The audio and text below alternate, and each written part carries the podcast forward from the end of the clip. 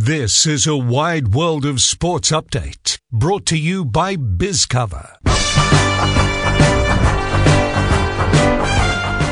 Hello, I'm Jordan Tunbridge with a Wide World of Sports update. Australian basketballer Ben Simmons has made his long-awaited return from a back injury, performing well for the Brooklyn Nets. Simmons recorded a double-double, making a game-high 11 assists and 10 points as the Nets beat the Jazz 147 to 114.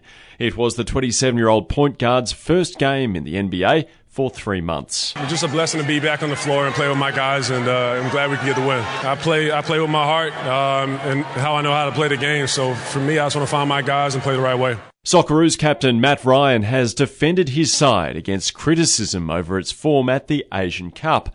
Australia had struggled to score goals before their 4-0 thumping of Indonesia in the round of 16.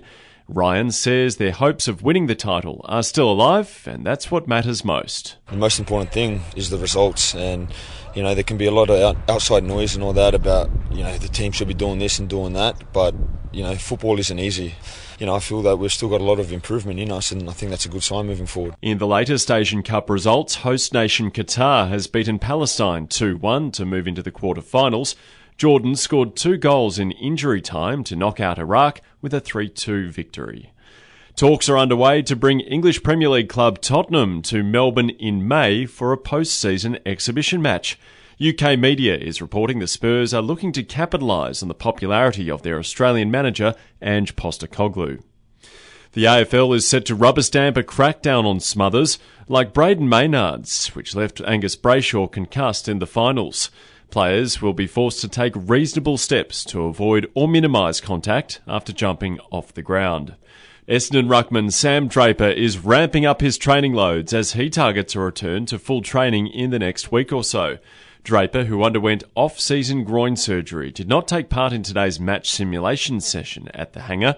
Bombers vice-captain Andy McGrath says Draper has been moving well, which adds a buzz to the playing group. He's been running around, he's joined in a couple drills. It's only a matter of time before he's back in the full program, and we're super excited by that. I think to have 2 other rucks flying as well and healthy too is a really big positive for our playing group. And when Sam gets back into the fold, it'll be great for competition. Sharks veteran Dale Finucane is expecting to hit the ground running when the NRL trials begin in the coming weeks.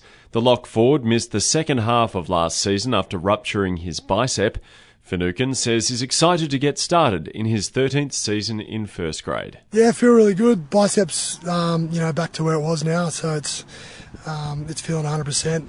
As I said, just excited to get through to the games. It's obviously, you know, the toughest period of year now. The Sydney Roosters have failed to have the All-Stars game counted towards Jared Waria Hargreaves' 7-match suspension, which is carried over from last year. He'll miss their Las Vegas season opener against the Broncos before returning to play his 300th NRL game against the Rabbitohs in round 3.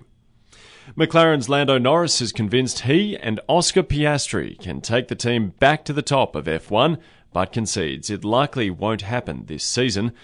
And LIV Golf is continuing to sign players from the PGA Tour, with Englishman Tyrrell Hatton reportedly jumping ship for $75 million. I'm Jordan Tunbridge, and that's the latest from Nine's Wide World of Sports team.